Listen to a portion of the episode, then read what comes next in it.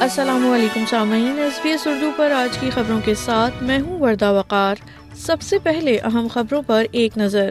سرکاری حکام نے دوسرے ریفرینڈم کے لیے حزب اختلاف رہنما پیٹر ڈٹن کے موقف پر نکتہ چینی کی ہے۔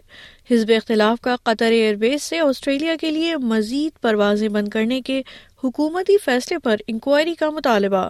اور اب خبریں تفصیل کے ساتھ۔ وزیر ماحولیات تانیہ پلبرسک نے وائس ٹو پارلیمنٹ کے حوالے سے حزب اختلاف رہنما پیٹر ڈٹن کے موقف پر تنقید کی ہے۔ یاد رہے کہ پیٹر ڈٹن نے کہا ہے کہ اگرچہ وہ وائس کی حمایت نہیں کرتے لیکن وہ دوسرے ریفرینڈم کے ذریعے ایبوریجنل افراد کو اپنا نقطۂ نظر بتانے کا موقع فراہم کریں گے۔ محترمہ پلاربرسک نے چینل سیون کو بتایا کہ جناب ڈٹن کا موقف قابل اعتراض ہے۔ It's really strange, isn't it? Peter Dutton now says he supports a referendum to recognise uh, Aboriginal and Torres Strait Islander people in the Constitution. He said a few weeks ago that he would legislate a voice. So he supports a referendum and he supports a voice.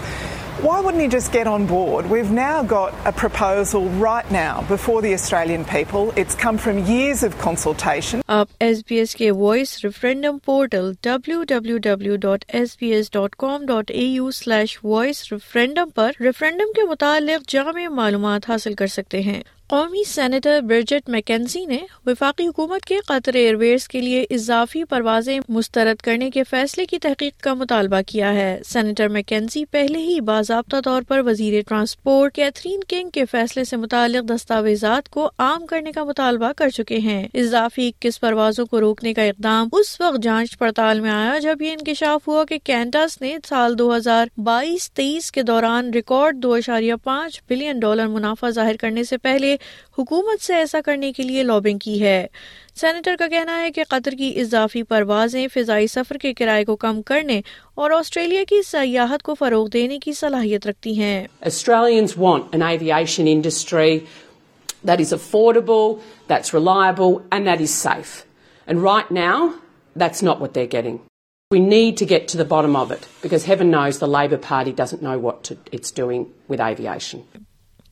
ادھر child welfare کے وکلاء نے وفاقی حکومت سے مطالبہ کیا ہے کہ وہ نابالغوں اور بچوں کو بدسلوکی اور استحصال سے بچانے کے لیے بہترین طریقوں پر ایک سمٹ قائم کرے۔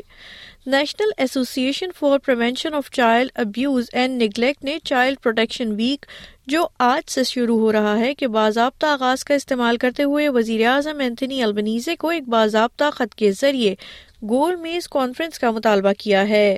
یاد رہے کہ ایسوسی ایشن کا یہ مطالبہ آسٹریلین فیڈرل پولیس کے اس مطالبے کے موافق ہے جس میں حکومت سے بچوں پر جبر و تشدد کے کئی غیر حل شدہ کیسز کے لیے عوامی امداد کا مطالبہ کیا گیا ہے۔ اے ایف پی کی کمانڈر ہیلن شنائڈر کا کہنا ہے کہ وہ امید کرتی ہیں چار بیک گراؤنڈ امیجز جو ٹریس اینڈ آبجیکٹ اقدام کے حصے کے طور پر جاری کی گئی ہیں، کامیابی حاصل کریں گی۔